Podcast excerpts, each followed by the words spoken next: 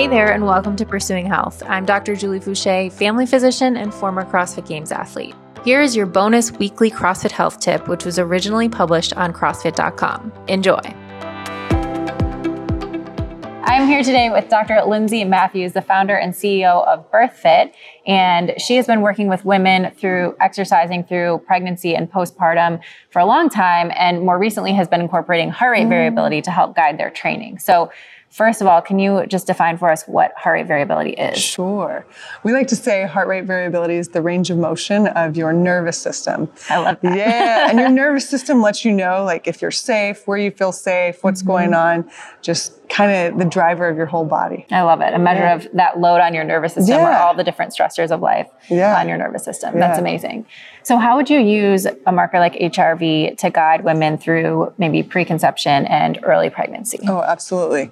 So as we were talking about prior to this, there's like little to no research on HRV as mm-hmm. you follow it through a woman's cycle, like the whole menstrual cycle. Mm-hmm. I think mm-hmm. there's one study and it's like hits the menstrual cycle at four parts. So mm-hmm. we don't know too much.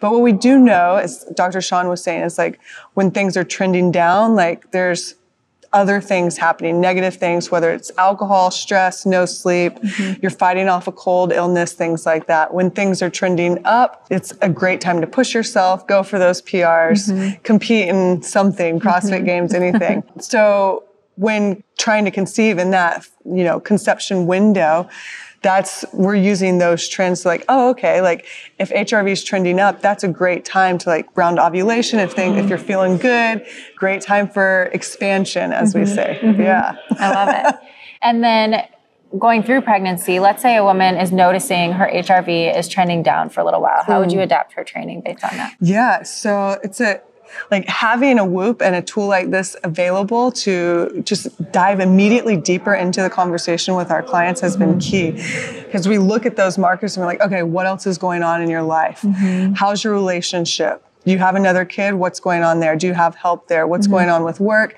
How's your sleep? What's your nutrition and nourishment look like? Mm-hmm. So we start to kind of hit like, we have a circle that we look at, like all the slices of the pizza. Mm-hmm. Yeah. I love it. It gives you that window to start diving in deeper mm-hmm. on the other mm-hmm. lifestyle. Totally, because everything in your lifestyle is going to influence your HRV. Mm-hmm. And then, how about if a woman is noticing her HRV is trending up or it's really stable, mm. and she wants to push it a little bit harder with her training? Yeah, go for it. go for it with your BirthFit coach. Um, no, it really is a great opportunity to like, okay, today's going to be a great training day. Maybe mm-hmm. I can mm-hmm. push it a little, do an extra round. Maybe I can go a little bit longer mm-hmm. on like an AMRAP or a continuous work session. Mm-hmm. Maybe I can lift a little heavier, you know, over that 50, 60% mm-hmm. mark. I love so, it. Yeah. I think within those parameters, I think just giving women permission to know it's okay to push a little bit harder yeah, and totally. giving them another guideline to go off of. Totally, totally. And everybody's HRV is so like, especially like when you have something like this, it monitors your lifestyle and you're mm-hmm. not comparing it against anybody else. Like mm-hmm. my HRV doesn't have to match yours or it, like my sister or whoever, mm-hmm. but you learn your own trends and tune into you. Mm-hmm. That's yeah. amazing. And then how about in the postpartum period? How do you use HRV to guide that return to training? Yes. It's like I've specifically loved this the most because mm. it almost gives people permission to like slow down mm. and focus on recovery and healing in another way rather than just fitness mm-hmm. and getting back into the gym. So, you know, as Dr. Sean was saying, around that six week mark is when we start to see HRV come back up mm-hmm. to even pre pregnancy HRV marks. So awesome. Yeah. yeah. but, you know, we like to say the immediate postpartum happens that whole year. So you're healing mm-hmm. that whole year. And, you know, if somebody has to go back to work at three months postpartum or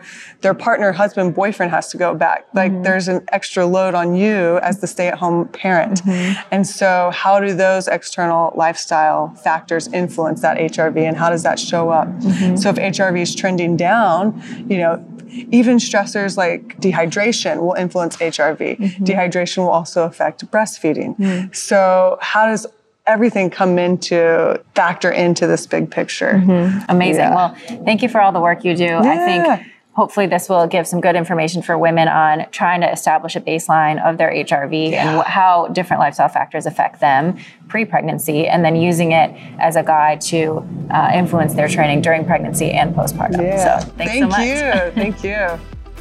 Thanks so much for tuning into this health tip. To learn more about CrossFit Precision Care and how to get involved as a healthcare provider or a patient, visit care.crossfit.com.